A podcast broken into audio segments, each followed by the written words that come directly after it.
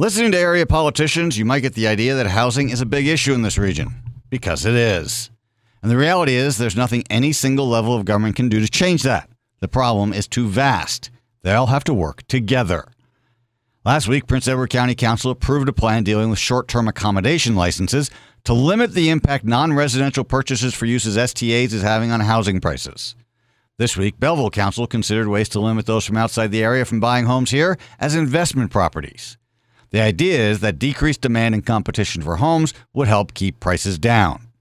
Meanwhile, Bay Quinte MP Ryan Williams, speaking to the Belleville Chamber of Commerce, took the opposite tack, namely increased supply, including more low cost multi residential and rental properties. The problem with the former approach is you don't want to discourage demand so much no one invests here. While the problem with the latter is you can't build fast enough to help those who need it most.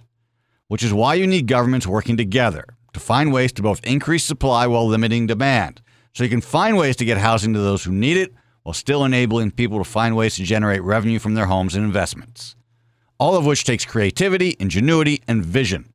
Three things voters should be looking for when we go to the polls twice later this year. I'm Bill Glisky, and that's the way I see things from the cheap seats.